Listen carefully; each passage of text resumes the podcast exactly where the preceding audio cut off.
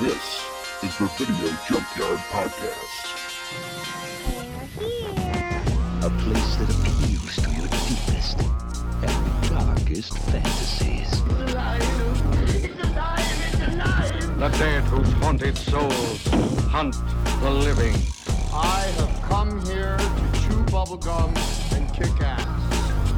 And I'm all out of bubblegum. From this nightmare world emerges a fearsome half man, half ape with the strength of 20 demons. It's time.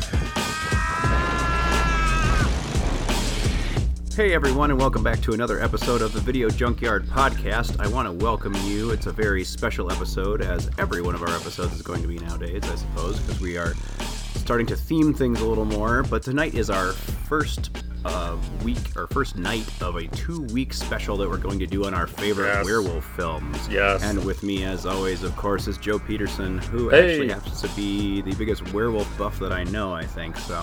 Um, I, I don't know. I've actually met some people I think that, that have schooled me on things, but it, it's a hat that I probably try to wear anyway.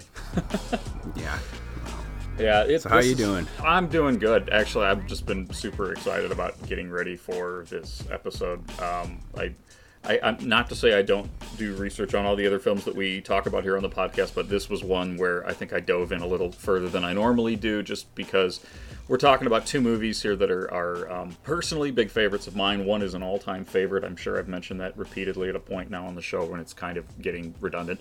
But these are just uh, these types of, of horror films, particularly, have just a special place in my heart. The, the werewolf genre is something I've always been always been fascinated with. So I've I'm super excited to actually be doing this episode. Not that I'm not excited to do others, but this I one. was gonna say I get myself excited about almost every episode that we do. By the time Yeah. I'm, we're getting ready to record, and I've done all the, Mm-hmm. you know, watched the films recently again and done the reading. Even when it's even when we're sitting down to talk about something that might not be the my favorite movie in the world, it's uh, right. still uh, a lot of fun to do. Um, Absolutely. So just to give everybody a little, you know, peek under the curtain and look at how the, the sausage is made for a second. Um, we're we kind of been playing since we started this this podcast off, and and oh by the way, this is um, I'd like to wish the Video Junkyard podcast a happy 10th anniversary, and I'm not talking Oh, years that's here, right. people, but this No. was actually our 10th episode today. So. Yeah. Um, for those of you that have been with us for longer than um, if this isn't your first one, I mean, thanks for coming back, and uh, if it is, well, thank you for tuning in. But this is episode number ten for Joe and I, and I'm pretty sure we're probably the only people that listen to the first couple, but I think there's a few more out there these days. So, Yeah. thank you guys once again for tuning in, and uh, hopefully we will be able to keep bringing you these mildly entertaining film reviews on a regular basis. And if for, weekly and if nothing else, I'm I'm entertaining myself with it. So I'm. If, if you're joining us, thank you for joining us. If you're not joining us, you're doing something else. So you don't Yes, hear us well, anyway. thank you for you know listening to our self our self indulgence here. So That's right. um, anyhow, uh, what I was going to say is we've been kind of toying with the format since we started out the Video Junkyard podcast and kind of settled into a groove here where it's uh, we're doing one film a week, as you know, and it's kind of a situation where Joe or I will pick a movie and then we um, kind of go with a, a, a bit of a game almost where it's like just uh, Yeah. throw a, a response pick back at something that's kind of lightly themed in the same um, it, I was going to say genre, but everything's fairly genre oriented that we're talking about. But just something that um, think about it as like the uh, Six Degrees of Kevin Bacon game in a way, um, where it just has to be some kind of tan- tangently. Um, Tan- that's the second week in a row I've used the word tangentially. I'm not even sure that's a word, but I like it, so I'm going to keep using it. It is, Um, yeah. So, and you'll get but yeah, there. just yeah. um, yeah, Yeah, so th- just something that is um, connected to it in some way, and pretty much all we have to do is, is make the case for it, and it's in. But Well, yeah, and I, it's kind of almost become like a, uh, a, a between you and I, like how you worded it as a game because it's almost like dominoes. You know, you'll throw out, well, you know, for for the last couple episodes, like oh, you threw out uh, one, and like i there's like Nightbreed. Okay, well, Nightbreed, we could have gone Clive Barker. We could have gone Craig yeah, Sheffer. and movie, initially that was know. that was where my brain went. I was like, "Oh, Nightbreed. Well, it'd be fun to because um, there's the similar uh, there's a lot of story behind both of those films and Clive Barker's career, but I thought it'd be fun to talk about Lord of Illusions as well, and so we, it would have been kind of a you know two weeks of Clive Barker themed episodes, but um, yeah, instead my my pick ended up being Little Monsters, which I think turned out incredibly which well. Which was fun. So Which, you know, it's, it a good makes for too.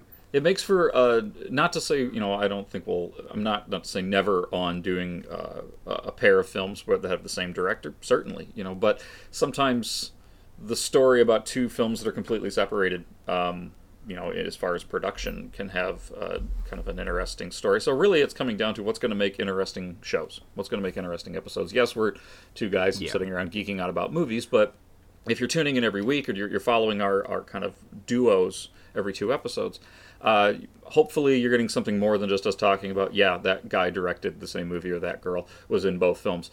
Um, you know, in this case, it's something a little bit more thematic. You know, in the case of Nightbreed and Little Monsters, it was very strong themes, yet very kind of different tones. Um, this week, I think we're just kind of going horror genre, and that's fine too, but just uh, trying to mix it up for you.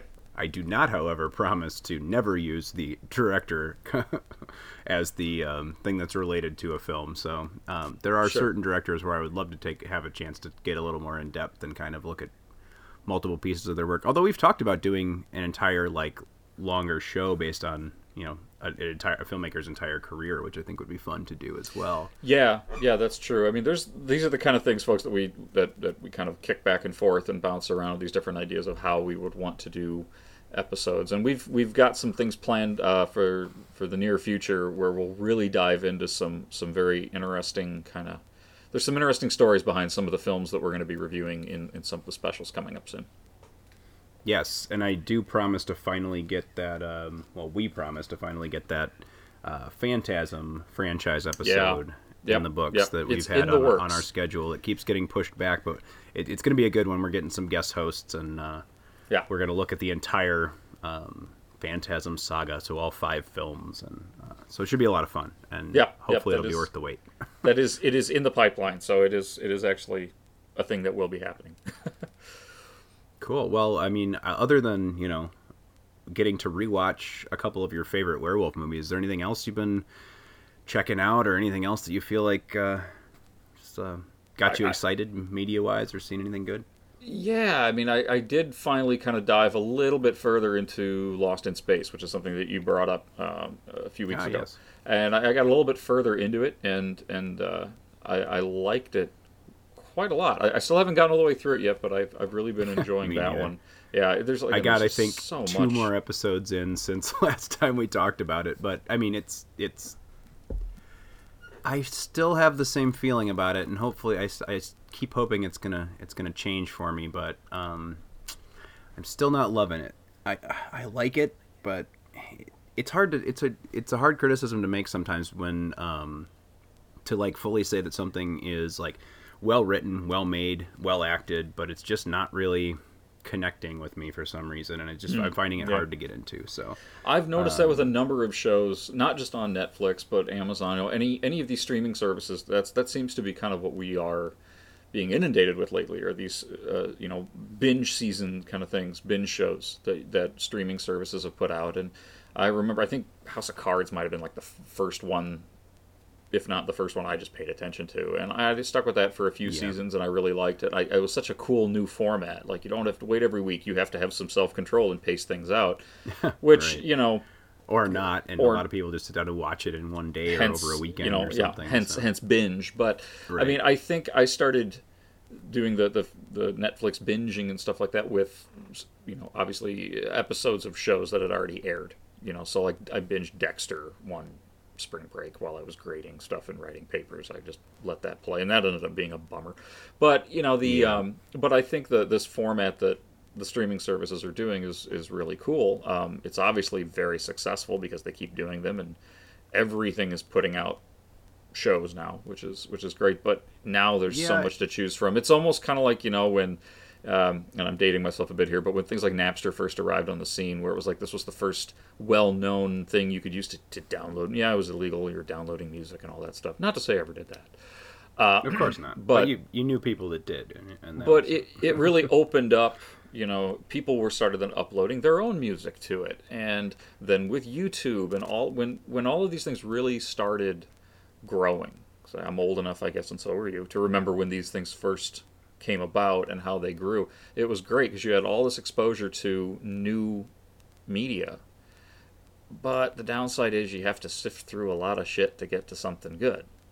And I, I, think mean, it took a lot of work at times, and I'm not going to dive deep into it. But to find you know the entire album of songs or the entire you know series of uh, shows or whatever, you'd have to um, you know dig through a whole bunch of files that were bogus crap or you know viruses got installed on your computer and. uh, Exactly. It was, uh, it was a lot of work. It wasn't like you know now where we just kind of open up the streaming, even like all the pirate sites. Not that I know any pirate sites, but even uh, all you know Mm-hmm. free movie sites you know, that are based in you know somewhere strange in Russia or whatever. Um, but even those kind of look like the format or the base format of them is similar to the streaming services. So I don't think people understand the kind of time it took to steal something back then.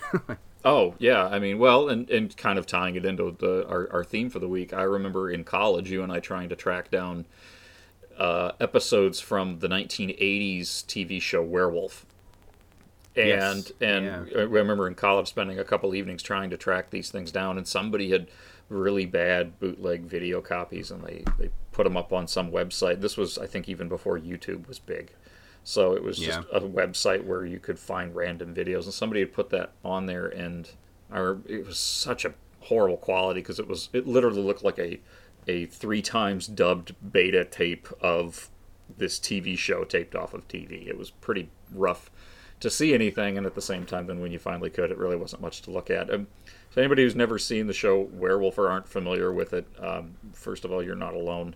And second, imagine the much better Incredible Hulk TV show with um, Bill Bixby and, and Lou Ferrigno, but instead of it being the Hulk, it's a werewolf. Pretty much the same show.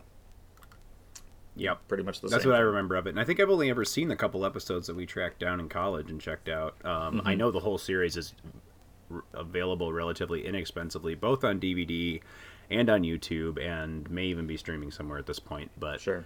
um, what an age we live in when all of that stuff, even you know, kind of marginally popular, forgotten about television shows, are readily available to us, so we can you know nerd out over the, the weird, obscure stuff that we like. So Well, yeah, and I think especially you know a lot of the stuff that we talk about here um, are, are movies that were maybe or series that were out in the in the 80s or the early 90s because that's when you and I were kids, and this kind of whole thing is a is a nostalgia thing. You know, that's what, our, kind of our whole show is about. But and also introducing some new things, of course, too. But I think there was quite a lot of of horror uh, entertainment, you know, especially like TV shows in the 80s and early 90s. Um, and to, I can make the same argument there are a lot of them today, but a lot of them are a lot more tamed down towards kids today. So maybe they're about monsters, but not really horror. I mean, you know, there was this. I think Fox put out Werewolf, if I'm not mistaken, or at least it was on Fox, I think. And um, I could I could be wrong on that, but I thought I remember that. I do know that there I was, was, also it was prior to there being a Fox, but I, I'm not sure. I'm they may have. I think they may have syndicated it for a little while. Then I remember seeing it on Fox, but yeah, you're right. It could have been on another network. Um, but I know there was a show also called Forever Knight. I don't know if you remember Yep, that I remember one. that one uh, too, which was yeah. it was essentially it was about a, a, a detective uh, who detective. is- Yeah, it was a cop show, right, with the Yeah. vampire. yeah, he's detective. he's also a vampire. Yeah, and it was it was a Yeah. pretty cool show. I mean, I don't know. I'd like to go back and revisit it. Maybe that's something we could review at some point too. Is a mini series or series like that would be kind of fun. So Yeah, it'd be fun to look at, especially or if you get like a greatest hits episodes. If uh, TV used to be a little more episodic, we could pull episodes and actually just look at them, not having to see a whole series Netflix Exactly. style like these days. So Right, right. So, well, let's just jump right into the uh, the films we're going to be talking about this week and next week. yeah, so we're gonna do a couple weeks of werewolf movies, and um, when I had to sit down and think about, you know, what are my favorite werewolf films, and I came up with a list of probably four or five. Yep. And I have a feeling like four or five, those four or five are probably the top ones that everyone's going to come up with. Um, However, this was recommended via our Facebook page by a former coworker of mine um, that we do a review on Dog Soldiers, which Yep. is the movie we're going to talk about this evening. And being that it is definitely on my top five favorite werewolf films list, I couldn't help but pick this one. So thank you to Madison Smith for selecting Dog Soldiers for us tonight. It's really your pick and not mine, but it would have been mine too. So, um, Spoiler alert. Spoiler alert. Spoiler alert. Hey, just a reminder all the reviews we do here on the Video Junkyard podcast are full of spoilers. Now, most of the movies that we are reviewing are older than I am, so if you haven't seen them yet, get out there and watch them. But just as a warning, there are spoilers in these reviews. Spoiler alert. Absolutely brilliant. Thrilling. Mind-blowing. Exciting. Scary. I don't scare that easy. And funny. I'm sold. A horror film with bite. You are. Sarge! I'm in the closet! A bitch of a werewolf movie. Dog Soldiers. It'll blow your house down. Dog Soldiers, is a 2002 film directed by Neil Marshall. Let's see if I can find a really tiny synopsis here. A routine military exercise turns into a nightmare in the Scotland wilderness. That's about as small of a synopsis as you can come up with. But anyway, that's pretty much does it for. Um, so just uh, jumping back for a second, and I think one thing that's fun about talking about Dog Soldiers on this show is I'm pretty sure this is the first film that we're going to talk about that I know for a fact you showed me the first time I saw it. Okay. So, yeah. Uh, yep. I, I don't know where. I mean, maybe I should let you you start the story because I don't remember where you originally I picked up on it. So um I gosh it was in college so it would have been like 2002. I think when this came out it was it was right after yeah, it came out. yeah, it would have been a And it fairly was- new movie. I think. And I mean I saw it was direct to video. So it was either 2002 or 2003.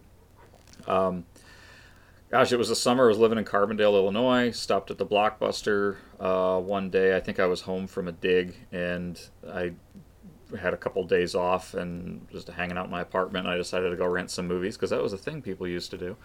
And Yeah. I, I, I went through phases like you go to the video store and a lot most people pick movies that they've have heard of before they've heard something about it. Um, you know, you and I and, and I know some other folks used to do this too. You'd, you'd sometimes roll the dice and you'd gamble on a film based on the cover art or just like this looks like a low budget something I've never heard about this at all. I've never heard anything about it. Let's just check it out. And I remember one night we did that and we saw uh, we, one was a, one film had a theatrical release, and the other three or something were all direct to video, and all the direct to video ones were good, and the theatrical ones sucked.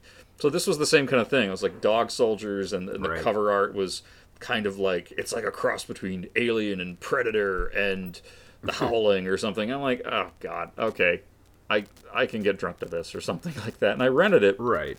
and, the- watched it and was The fucking- cover art, if I remember, and I actually like it better now than maybe I did when I originally saw it, but I thought it undersold the movie a little bit. It had like a kind of cartoonish version of the werewolf, werewolves from the film on the front of it, if I remember correctly. The, Is that the- what you remember seeing? the like, version the version I saw was more of the um uh it was like some mostly like a, a dark cover you could kind of see the werewolf heads and they were shadowed and it said something you know the the the, the text on it was very military like yeah, you know usually it- dog tags on the. yeah dog tags or something but i remember it being kind of uh, pretty monochromatic kind of a thing i don't remember being too cartoonish but i know there's been a number of different covers in fact the, the dvd copy i have the cover for it is just terrible they look like gorillas with big fangs and that's not at I think- all what the werewolves look like in this movie Yeah, the one that I have, the DVD I have of it, DVD and Blu-ray combo pack that I Hmm. just bought is pretty awful. The artwork's terrible. I'll get a little more into it later, but the transfer of the film is not good either, and I Hmm. was I was very disappointed with the quality of it. The film the film's great, but yeah um, quality of that DVD package, and, and, and luckily I was reading about it, and uh, it looks like I, I believe Scream Factory did a special edition of it, and uh, Neil Marshall actually oversaw a remastering of of the film for Blu-ray because he himself was extremely disappointed with uh, the DVD Blu-ray combo Yeah. pack that unfortunately I bought before I read all of that. So, Ah. um, but anyway, Well, yeah, and I think you know, I think this film actually, you know what, I don't think it ever had a theatrical release. I think it was, um, It was a in sci-fi. It was a sci-fi movie. It was it premiered as a Sci-Fi Pictures movie on the Sci-Fi Channel. Yeah, so in the United States, it was. It would premiered Mm-hmm. on the Sci-Fi Channel, obviously edited for television. So it was a shorter version of the film. Um, Mm-hmm. Probably only slightly shorter because I'm sure they just edited for content. But Yeah. It did premiere on television. In the UK, it did have a small theatrical release, I believe. Okay. Um, as well as in some other countries. I think some some of the money from for the movie uh, was put up by um, I don't remember what they're called, Luxembourg. Oh, Film- okay. film board or whatever. So I'm sure it had a little bit of a theatrical run there as well. Sure. Um, God, I I, just don't know in like the two theaters in that country, but Yeah. God, I just remember watching this, and you know, I was expecting something to just kind of have on in the background, and yeah, because let's be honest, most werewolf movies that you just randomly pick, it's a guy in a rubber mask and a gorilla suit, you know. Yep. But this was, I mean there's some there's some fantastic ones where it's exactly Yeah. that. but, this I mean, one, yeah, this you're is the example I give to people of sometimes you just have to roll the dice. And I've noticed as I'm getting older, it's harder to do that because I'm like, God, I only have so much time in the evening. I can't just sit around and watch multiple movies like I used to be able to. But Oh, yeah. But this is one like don't give up hope because sometimes when you're wading through the shit, you find a gem like Dog Soldiers. Um, this movie Mm-hmm. was really incredible. I think this was one I probably the next day.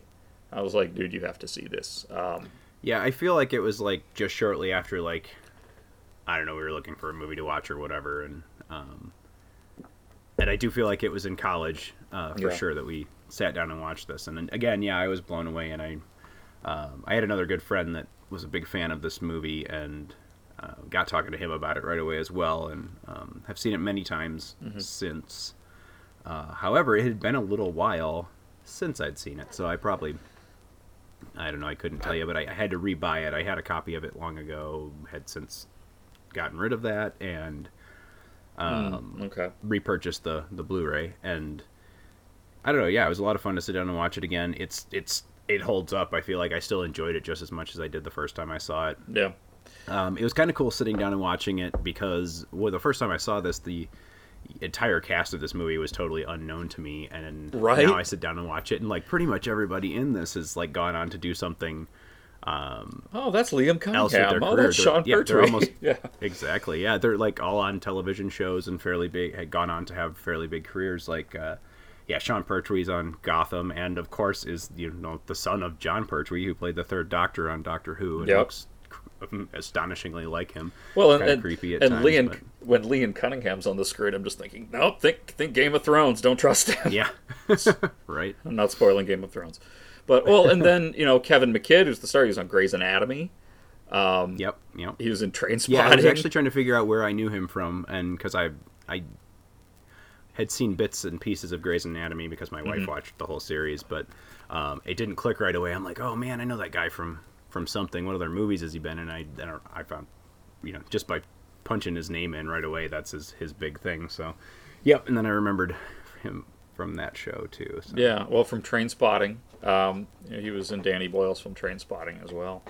Yeah, so it, Oh, right. it's yeah, it, it- which of course came out earlier, but actually, honestly, I don't think I saw Trainspotting until a little bit later in college. So I was I was behind the. I was a bit behind on that one, and that's a film maybe we could review at some point too. Holy shit, that's a that movie. Oh nuts. yeah, I love that one. But yeah, this one, I mean, I- I think so. Personally, one of the things I really loved about Dog Soldiers the first time, and still love it, is the design of the werewolves in it because I.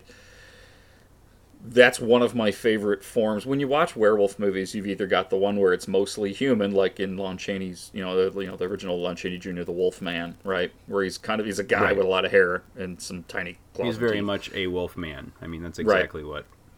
Yep. and and then you've got the mostly Wolf, which is things like American Wolf in London, or the movie. Eventually, in the movie Wolf with Jack Nicholson, they kind of did both of the extremes in there, and then you've got the anthropomorphic bipedal werewolf that you see in films like The Howling, uh, Silver Bullet, and in Dog Soldiers. But the way they do it in Dog Soldiers is so different than anything I'd ever seen before. Um, these things are are not they, they don't kind of fall into the umbrella that you see and again i'm not criticizing these films i really like them but movies like silver bullet um, and, and a number of other werewolf films from around that time did have a habit of the werewolf always looking kind of bear-like You know, Yeah, kind of big and hulk, like bulky shoulders. right? And, And Yep. the ones in in Dog Soldiers, I think, are you know they're they're pretty top heavy, but then they're very sleek. And if you've ever seen any other Neil Marshall films, especially his creature films, uh, I'm thinking specifically of The Descent, you can Right, definitely yep. see some design similarities between the the troglodyte cannibal things in The Descent and the werewolves in this film. There's there's some similarities in in I think how he's directing motion, um, how they Yeah. move, and how they're shot, especially is is just really really impressive for a film that didn't have a huge budget. Um, Yeah, I mean, I they did a lot with a little. It's great. Yeah, the werewolf creatures in this movie are pretty incredible, and the reason they're pretty incredible, I think, is because exactly uh, Neil Marshall knew how to shoot them, or, or I'd probably give credit to whoever the director of photography on the film was as well, but it they never really uh, spend a lot of time or never let the camera kind of rest on on the creatures or especially on the masks Right. um, and that it makes it very um, it makes it so that you can you, you don't have time to really like sit and uh, stare at the the mask. So any anything that was a little cheap about the costumes is is hidden very well by the way they shoot them they also never, Yeah. never show them in direct you know light and uh, um, and I actually like that. I mean not just because you're hiding the cheapness of special effects or the makeup um, in a low budget film but also because I think it keeps some mystery to the creature. I think things stay scarier when you keep a little shadow across it. And uh, maybe you let the imagination fill in a couple of gaps um, nowadays it's all about you know showing as much and as often as you can show the creature in the movie and as much detail as possible mm-hmm. just because you can do it and i don't think they ever stop and think about well maybe it'd be a little more effective if we didn't do that and we didn't let Yeah. the peop you know the audience know every mean- little detail and nook and cranny of It, it, it's a good example of the more you see, the more you see, the more you can see something wrong. Yeah You know. Well, and- and, going back to kind of the general design of the werewolves that you thought said was impressive to you, I, I agree. They they almost have something kind of superhuman to them Mm-hmm. that I don't remember seeing in a lot of werewolf films. It, it- obviously, they display some. I mean, they're just like knocking people across the room, so they definitely uh, display some sort of superhuman strength. They seem to be somewhat impervious to the weapons used against them. Mm-hmm. Um, uh, you can kill them. It's it's definitely possible. I think they get blown up and they do get shot to death at a couple of, but they also very much run through bullets and are stabbed. I think there's one scene where what's his name stabs one of the werewolves like I don't know how many times, like 20 times. Yeah. And the thing keep, gets up and keeps coming at him. So Well, there's they- they- definitely some kind of like they do show some evidence in this about how there yeah there is some imperviousness there's also some kind of a healing factor i mean you've got sean Yep. uh, or i'm sorry uh, what's his name liam cunningham's character yeah. no i'm sorry no Well, it was Sean- sean, pertwee Pertwee's sean pertwee yeah, gets like the- the Sarge. disemboweled the sarge gets disemboweled and they super glue his stomach back together which is a Well, and he's Really he's incredible dying scene. when he's drug into Yeah. the yeah. And the, I mean, it really is an incredible house. scene just because it's it's gory, but it's done in a. You don't mind it because it's so intense. The scene is so action packed. Well, the movie's so action packed. But by the end of the here for a movie, he's like but walking before we get- around. before we get like too far into the movie, we actually didn't. Um, so I read that like one line synopsis, but so generally, Dog Soldiers is about a unit of um, British Army soldiers who are put on a training exercise, kind of an over the weekend, sudden suddenly called out to do a training in the Scottish Highlands, I believe. Yeah, Uh, so out in the middle of nowhere, uh, kind of dropped in, and there's supposedly another team of soldiers out there somewhere, uh, special ops guys that are gunning for them. Um, a training exercise. They think they have to make it to a certain place without being detected by the special ops guys. You know, war games, training, Right. Um, such and such. So while they're out in the in the bush, try, um, going about their training exercise, they are they suddenly come across werewolves, and pretty suddenly, it just like all of a sudden they're under attack by um, the monsters. yeah, and, And, no, go ahead. I was gonna say what I really love about that whole sequence. Right, it's this is a problem with horror films normally is that you you've got a bunch of characters and they're all cannon fodder. You know, Yeah. we, we get to a point in some Nightmare on Elm Street and Friday the 13th movies where you're almost like, oh, I can't wait for this one to go. I've already heard people say that about shows like Walking Dead. You know, I don't like that character. I want them to get eaten. You know, they're all going to die at some point in the show. This is a film though that the way they handle the the soldiers in this in this troop that are doing this training exercise, you like them. They actually take a few Yep. precious moments and That is one of the first things I these wrote down about this, like ten minutes into the film, and I said just, Mm-hmm. it- just right off the bat, like they do such a good job of quickly characterizing these people, and, and in, in a in a way that's effective. It, they're not just kind of cookie cutter like good guy, Right. bad guy, but um, they're all very individual characters, and you get a good sense of them. And it, it, it's really just a short scene at the beginning, kind of a campfire scene.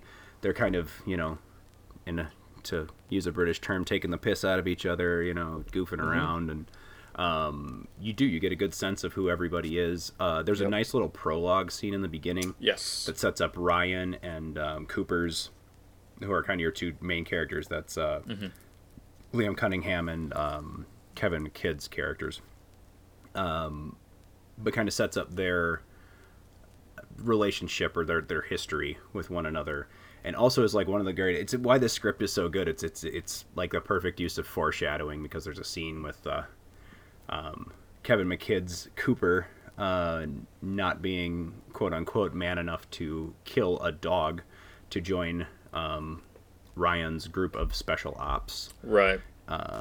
soldiers, and it just kind of excellently excellently foreshadows the third act of the film, which is kind of the reverse of this.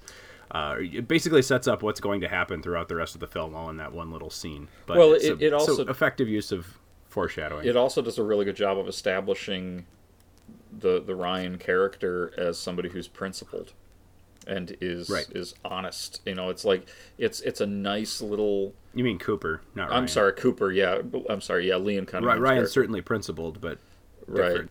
um, but but how he you know you've got this the the lead character and you're it's a little bit of you know kind of feeding you a little bit that here's a person that you can trust no matter because this movie does get a little bit into who can you trust and who you, who can't you and so it's kind of nice to know going you know through the gate okay here's a character that that's this one's not going to turn on you here's your hero um, yeah. but the So, yeah, but at does. the same time it doesn't of, like- it- yeah it does all that but it also doesn't sacrifice all the other characters in that way either it doesn't feed you this is the person that's okay there's a little bit of that some of the other soldiers like you can tell this guy's a bit of the comic relief but it's a great way Yeah. of establishing all of these characters like and their you- relationships you got any quote unquote red shirts here. No, Like no. they were all very much characters and each one of them, you know, there was never the one you were rooting for like, man, I hope that obnoxious guy gets, you know, taken out. And and certainly um, other movies do that intentionally. Um, Mm-hmm. you know.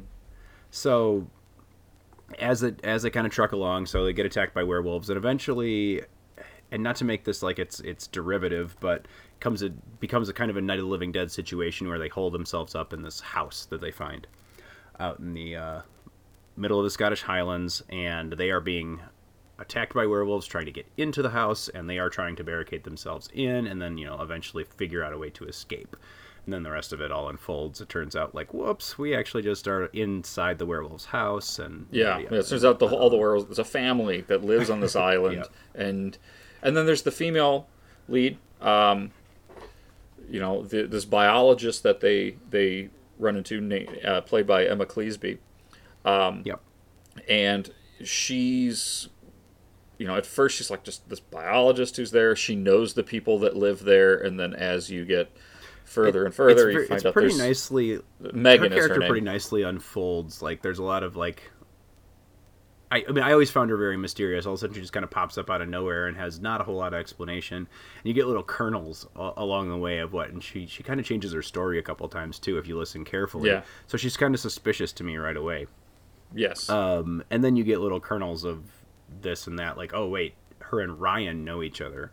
Um, Mm-hmm. and she kind of like almost laughs it off like oh yeah well he needed my help on you know the last mission when they came out they were um, trying to militarize the werewolves actually i think was what it came down to is what yeah the, the little bit of background you got in what, what ryan's special ops people were all about is they put you know cooper and his men out there as bait to try and catch some of these werewolves Yeah, and that's one of the things I liked about this too. Um, is it's there's a lot of not a lot, but there's a handful of subplots. There's the one with Megan, and then there's the one with Ryan, um, and those get a little. They don't get convoluted. They don't. They, they take some twists and turns, but they're very easy to follow along. This isn't a film that you're going to have to pause and say, "Wait, what's going on?" Um, it, it, it No, but it's it's a good use of some subplots to help drive thing, things along a little bit. Um, it's uh, it's a really really well done. It's I think one of the other reasons too. This was such a, a breath of fresh air for me uh, as a fan specifically of werewolf films um, is that this is it's just so incredibly well made. Not just like oh the effects or the acting, no the storytelling and the way that it's shot and the way that that story unfolds is very very good. It's not your classic oh one of us is a werewolf who could it be kind of things. It's it's much bigger. it doesn't bigger. take it's on the form of a of a who done it. no and Like it's it's not small in that way. It, it might be a small movie in like the Yes. fact that it was a fairly low budget and it was Neil Marshall, I believe, his his feature film debut, Mm. and um, but but it's definitely not a small movie. It definitely feels more like something like a sci-fi action movie, like Aliens or Predator or something. it feels a lot like yeah. It reminds me a lot of Um, aliens. So, so its tagline that you were talking about from the original video cassette It was tape pretty damn accurate. is yeah it's, is actually a pretty good act and that's that's kind of what i was thinking as i'm watching it again is like this we talk about this and we put it into the category because it features werewolves we always put it into the category with other werewolf films but it really has very little in common with most of the other ones on my favorite werewolf list like there are Right. certainly other werewolf action movies that um, for better or worse are out there but um, this one is definitely among the best of those like sci-fi action flicks. It's basically aliens on the Scottish Highlands. and I think one of the good things about it is it. There, I was going to mention there's some really nice homages to Night of the Living Dead. oh yeah, There's There the whole scene about like in the about like there's a you know there's a, a car in the barn. We got to bring it over here. That's like right out of Night of the Living Dead. So it's I wouldn't even want to Mm-hmm. I mean, just the fact that, and I again, I don't want to. I'm not calling the film derivative. I don't think No, no. if if if you're calling this derivative of Night of the Living Dead, then Night of the Living Dead was you know derivative of I Am is it, Legend. Rio Bravo, and you know Yeah. a hundred westerns that came before it. Um, it's not the the whole plot of being isolated and there being like a you know force inside waiting to kind of crush you out of a your uh, your last hope for survival. Um, That's not necessarily something that's unique to any film. So Night of the Living Dead wasn't the first one to do that. So calling Dog Soldiers derivative of that Yeah. film is not is not accurate. I don't think or fair. To right, it. Um, right, right. But I But think yeah, it definitely has some of those homages those to it. Yeah, sure. and, and and I think there's some scenes that are more than just elements of like being trapped in the house, but like like I was saying before, the you know you have to go get the truck so we can all get out of here. Oh, it's in the barn and getting. I mean, that's like the whole part in Night of Living Dead with them going to get the truck and then the gas key, and it all goes to hell, right? So they have an escape Mm-hmm. plan and it goes to hell. It's it's so similar that it doesn't feel like it's a ripoff. It doesn't feel derivative. It actually feels like an homage. Oh yeah, you know, yeah. so I think seems- it, I think it is. I mean, But- he's he's written in like four or five really solid, like knowing homages to other of his of other films that he obviously Right. respects, and then then I, I'm not sure. This is almost kind of a peer. I guess it's like four five years after the Matrix, but there's a, a Matrix homage in there. Yeah, oh, there, yeah. There's obvious. A, there's some references thrown into other films, like yeah, there's the reference, the, the Matrix reference, which was which was pretty cute. Um, yeah, And one of the things too that I'm critical of when I watch horror film, uh, especially werewolf movies, is if you're going to do a werewolf movie, how do you do the transformation? Which is a big feat. I'm I'm not saying it's an easy thing to do. You know, you went from the old lap dissolves that they did in the 1941 Wolfman, and you know where it's like he just sits there, and then they, they shoot a few frames, then they put some hair on him, and they'd shoot it again, and a little more hair, Which, and by the way, it those again. totally work. Like those It, are. it, it, some of them did really well, and but then uh, then they do things like in the movie, you know, Werewolf of London, where he just kind of walks behind pillars, and every time he comes out from another pillar, he's more fangy and wolfy and stuff. Um, to then going to things like The Howling and An American Werewolf in London, where they show it and they're using all these, you know, practical effects and and it's especially special effects makeup, right, which was this brand new mm-hmm. thing. Now everything's CGI and it all looks like shit. But there was that in between. You know, this was a film that couldn't do the CGI, and I'm so glad they didn't. They weren't going Yeah, to do. They weren't going to do. You know, lap stuff. and they didn't like have how they handled. I loved it. They didn't have the money mm-hmm. for, um, they didn't have the money for the practical effects, so they just didn't show it, and that's Yep. fucking fine.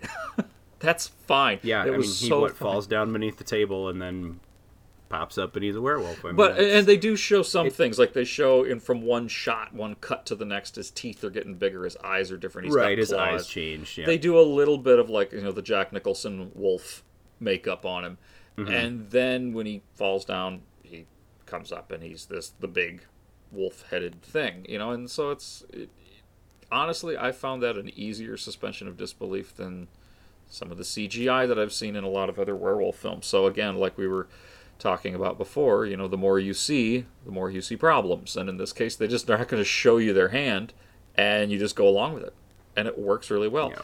Because I think too, like you know, this has homages to Night of the Living Dead, and there's definitely like the, the tone is very similar to Alien. I think you could make this movie great without werewolves. You could throw in any monster.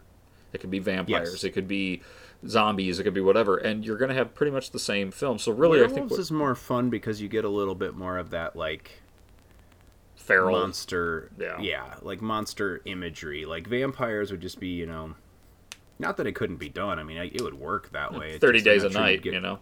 Yeah, you know but i think this has the, the it, it's what's great about this werewolf movie is it's not entirely about the werewolves.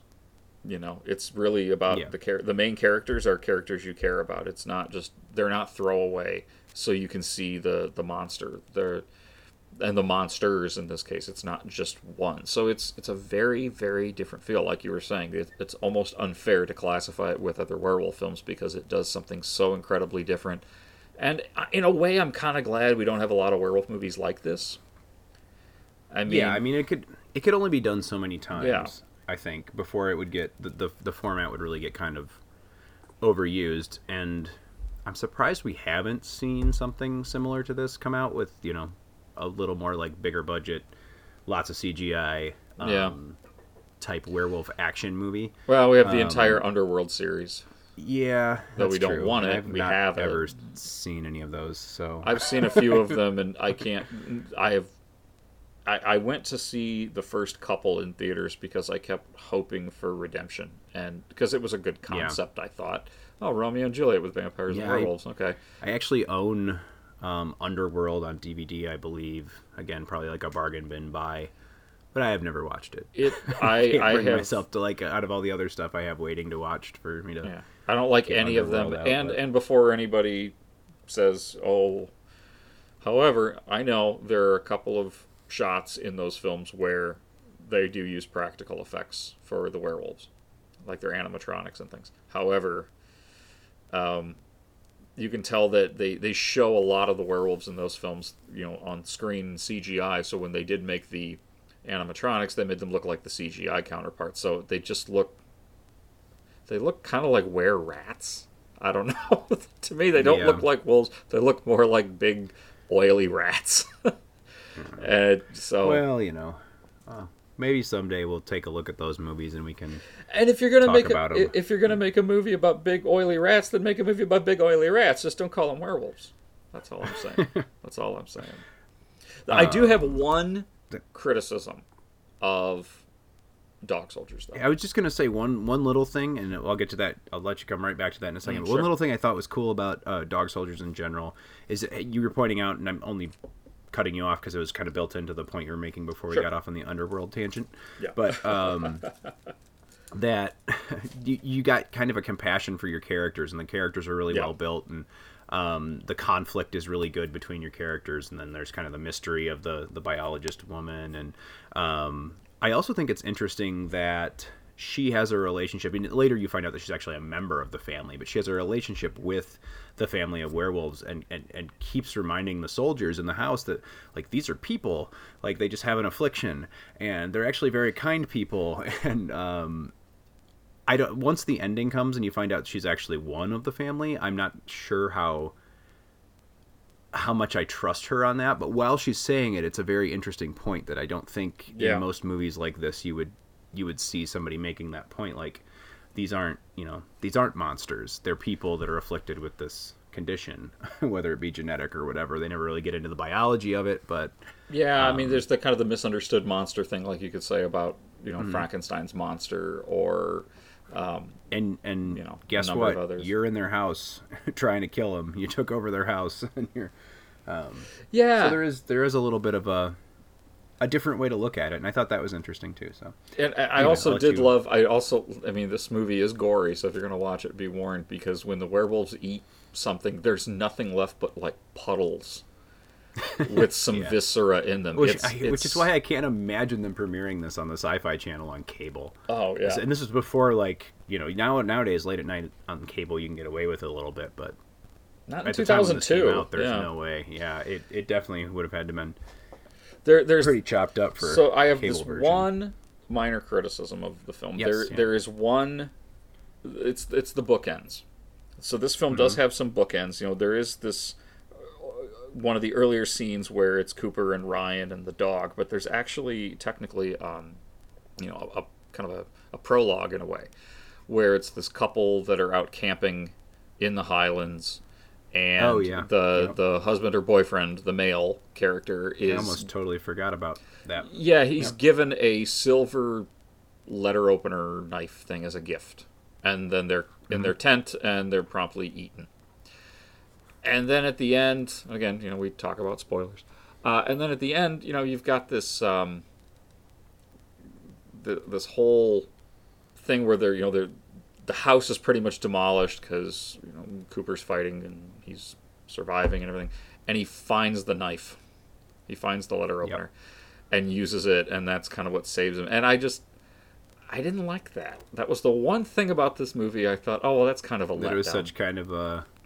I mean, I don't know. It didn't bug me a whole lot because I, it's an old, I don't know, old screenwriting story that if it pretty much to put it down, an old screenwriting rule that like, you know, if there's going to be a gun in Act Three, make sure that you show show your audience the gun in Act One.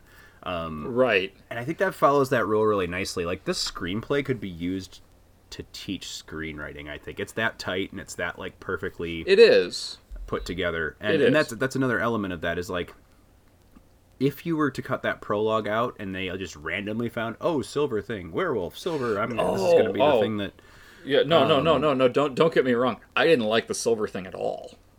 I didn't Yeah, like it being used at Well. the end. Even I I thought that was Um, kind of they did have some ending. talk in the middle of the film when they're talking about what's going on where some doesn't somebody mention some they're going through like the little mythology the mythology and they kind of toss it all out like yeah that's you know whatever let's just shoot them kind of um Yeah. They So- do. But if it's silver like- that works. I was gonna say if it's Yeah, I silver mean, so and I it saw- I- works, I'm trying to- why would the werewolves keep it? That's the Yeah, I- only thing that that always bugged me about Maybe they it. just didn't realize they drug the corpse back in, and I don't know. But yeah, I, I, I I see what you're saying. It's a little bit of a, a a freebie at the end of the like, oh, here's the one thing that you possibly could find that could get you out of the situation, and just happens to be sitting right there. Yeah, it's that kind of thing, and I so it, it Um, Yeah, and I can see that. it, it's that's the kind of stuff that again I'm not taking tons of points off this movie for that. I just It- thought for his intelligence like that doesn't tend to bug me, especially if it's like set up in the proper way. Like you know, it's about putting the pieces in place more than the actual like real world believability of it for me. yeah, it, it just felt kind of But- kind But I see what you're saying Yeah. at the same time. Like I, I, I see where, where that could It's it's like it- instead of like writing writing your way out of yeah the ending using the the pieces that you have right in front of you, you have to pull something out the movie does such a of the current. it does like, such a great job of dealing with characters and how their characterizations help them get through situations in this film. They've got hmm. these these very well crafted characters, and they have motivations, and they use you even give some backstory. So you know you're getting these, especially with the Cooper character, you're getting this really really. Uh, you know, growth of a character. You're really going into what makes this character who they are, and the big climax thing is done with a scene that could have been tacked on in the beginning.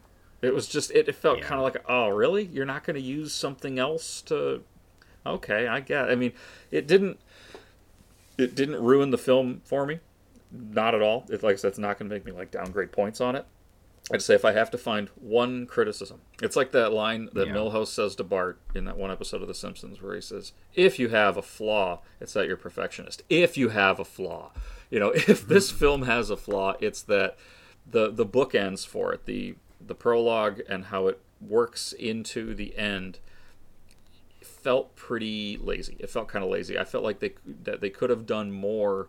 This this really intelligently written and very you know engaging film. Right, it's an exciting movie, and it's this kind of like thing that just kind of solves it all. It was just I don't know. It felt it it was it was a pretty big MacGuffin. I thought. I thought that was kind Yeah. of you know Suppose I can see that. I don't know. Didn't bug me as much. Well, yeah, I mean, Um, it hasn't bugged me enough to not watch it again. I really loved it, but it was something I don't even think I noticed it the I- first few times I saw it. It was actually relatively recently. I was rewatching it again. I see, I watch it probably about once a year, and it's like, oh, wait a minute, that's kind of odd. You know, it just kind of struck me. I think. Um, I think the, the the first handful of times I saw it, though, I was so just blown away by how good it was. I wouldn't notice those kind of things. But yeah, Yeah. I mean, that's if if this film has one flaw, it's that. Yeah. Well, I'll take that. Yeah, I suppose. Um, I think something to, to like point out about this movie, and not that anyone listening at this point of the show, hopefully you've all seen Dog Soldiers, but we kind of go on talking about this movie that and putting it in genre, the horror genre, and we, subject matter like wise, describing the plot of this, it sounds like a very like serious, um, heavy type film, and. Oh no. It actually is not. It's quite funny. Yeah, it and is. It is um, fairly light in tone considering you're dealing with this Night of the Living Dead type. Oh yeah, Um, there's I mean not just the guys busting each other's chops and stuff like that, but you know the right. the jokes. I mean, any any werewolf movie where as a guy's getting ready to be devoured, he looks the werewolf in the eye and says, "I hope I give you the shits." Yep. I was gonna say like the there's there's a lot of moments of like um I don't know if you want to call it machismo or bravado from these these soldiers that that is a bit over the top and and definitely played for laughs. Yeah. There's also a lot of over the top violence in it, which is not quite Evil Dead over the top, but um and I'm I'm really referring to Evil Dead 2 whenever I say Evil Dead whenever I yeah. over the top comment like that, but um, it's not quite totally played for comedy, but um, it's definitely uh, yeah. It, it I guess what I'm trying to say is it maintains this really nice like B movie schlockiness that keeps the tone light and keeps the movie like funny and fun rather than um, which is again another reason why I would compare it to James Cameron's Aliens movie because I think it's got a very similar tone. Like that has a lot of um, humor in it, as well as being tense and being a, a very good, you know, supernatural action movie. Right. Um, it does it. It's, it's just very frenetic and a lot of fun, and it's got a lot of laughs, and it's got. Um, I don't know. This is a little movie that just uh, kind of accomplishes everything a lot of big budget movies fail to accomplish. There was another thing that I noticed watching it this this time around, uh, which is, is great. Now you mentioned something about this too, like you know, rewatching a movie that you've seen numerous times because you're going to be doing a review of it. Um, Mm-hmm. you you pick up on things that you don't maybe you haven't picked up on before. And there's a really cool scene. You know, the, the op- one of the earlier scenes in the film when the entire troop is sitting around the campfire, and it's when you're really getting to know each other, right? You're getting to know who these characters are, which is really a great scene, and I wish more horror films would do things like this. Um, there's a part when Sarge, uh, Sean Pertwee's character, tells a story about uh, a, his a friend of his from uh, when he was in Iraq in the early '90s. Uh, this guy named Eddie, and about a tattoo that he got, and then he steps on a landmine and all this. And it's it's one of these really chilling stories that gets a bit philosophical. And it reminded me, it's it's very similar in tone and how it's executed to, and it almost feels like an homage in and of itself of Quint's story about the Indianapolis in Jaws. Yeah, yeah, it reminded me of that as well. There's only a handful of movies that do that. I could, the other example I can think of is uh, in the film The Most Dangerous Game uh, with Ice T. I'm sorry, uh, yeah, Ice T and Gary Busey. And- Gary Busey tells a story about his dog being this vicious dog he had as a kid. It's a same similar kind of thing where you have these little side parables told in a movie at the right moment to build up some tension. And it's like, I'm sure there's other films that do it, but it's not very common and it's incredibly effective when used Yeah. correctly. And, and this was a good example of it. It create Well, that story that- in and of itself is creepy and cool. Yeah, and I think that was a great scene that kind of set up. We were talking about it earlier, but set up the characters, and not only Sean Pertwee's character, but everybody else's reaction to that story as well. Yep. And um, yeah, and, and I think it it ends up in actually a light moment. It's this very like dark and kind of um, kind of feels like the sergeant opening himself up to his troop a little bit. Yeah, he But does. And It, it it turns out to be, you know ends in kind of a light moment of them all kind of joking around, and um, it's it's an endearing moment. So it's these are people that are kind of forced into a situation together, but you can see the respect for that person. I think that drives a lot of the narrative. Cooper's feelings towards the Sarge, or Mm-hmm. I don't remember his actual name, but because they just call him Sarge most of the Yeah. movie.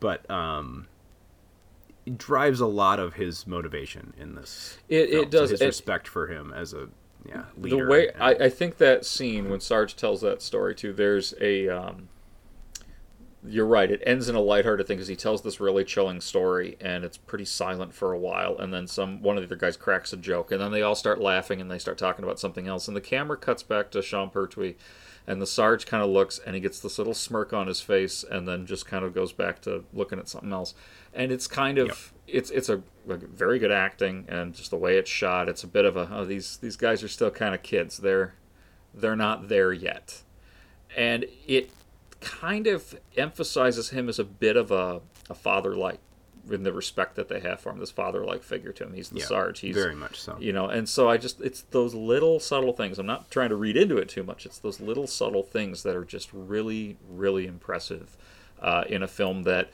it's one of those for me it was one of those random things i grabbed off the blockbuster shelf and i'm so glad i did because it's it, this is real i agree. This is a, a screenplay that could be used to really teach how to pace a story and, and if you're going to have some twists and turns with those characters here's how you do it without it being kind of Yeah. you know over the top it's really really get, a great get movie a sense of who your characters are in a very short period of time. I mean, I think he's do, he does an incredible job of doing Yeah. that. So yeah i agree we could probably go on about dog soldiers all night, but I do think we need to kind of draw this one to a close. Yeah. So if you got to give dog soldiers a letter grade, or well, where do you fall on this one? I'm, I'm giving it a solid A. I think um, this is a film that I think if it would have had um, a wider release on, you know, in the theaters, if it was marketed a certain way, maybe if it had some different A-list celebrities or I think this is the kind of movie that could have been um, a big hit in theaters. You know, I think this aired on the Sci-Fi Channel in that era when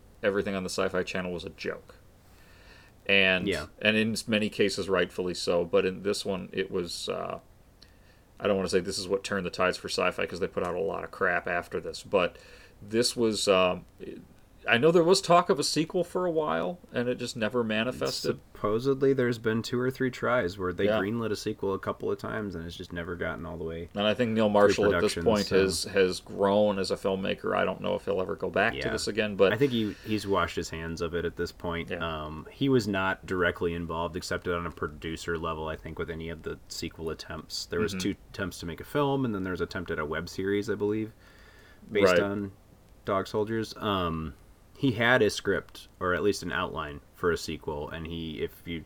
If you, anyone has time, I won't go into it right now, but it does describe it on the Wikipedia page in Neil Marshall's words what if, what his uh, sequel would have Right. been about. So, um, what would you give it anyway but oh i'd give it an a maybe an a plus it's a favorite yeah like uh it's it's it's a fun fast-paced um i don't know it's got a little bit of everything it's got the, it's got enough of the like splatter and monsters and um all of the stuff that like you know uh, genre fans are looking for but it, it's got good characters and it's got a, a story it's got some stuff going on in it and uh yeah, I don't know. It's it's good stuff. It's it's everything that like a genre, and I, again, I'm going to stick this in the sci-fi action genre more than in the straight horror. yeah It's got everything you could you could want out of there. If you if you enjoy things like movies like Alien and Predator, this will be right up your alley.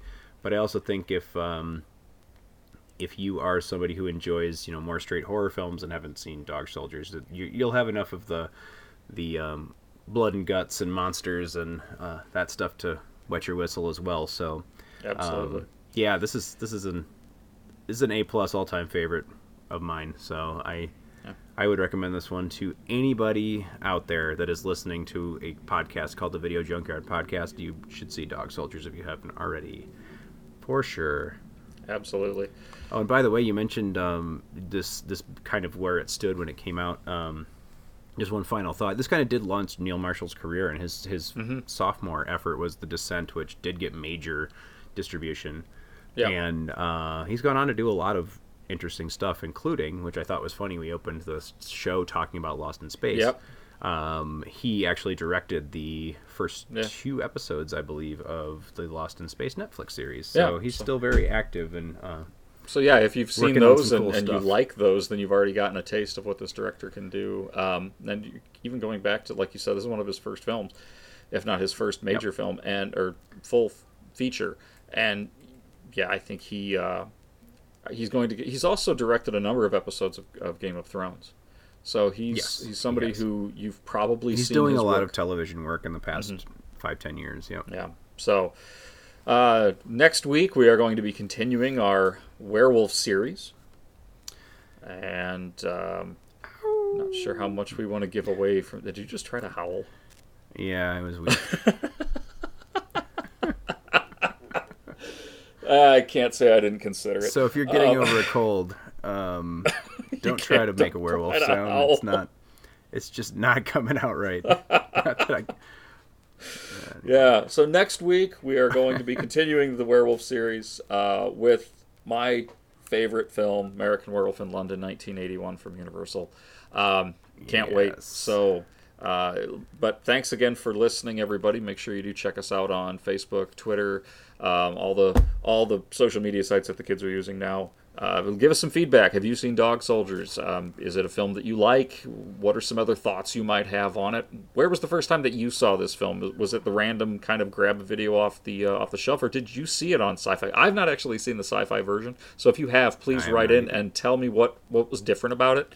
Um, I haven't been able to find that cut of it anyway. I'm sure they had to cut out quite a lot, so I'd like to know what was what was left after they edited this thing for TV.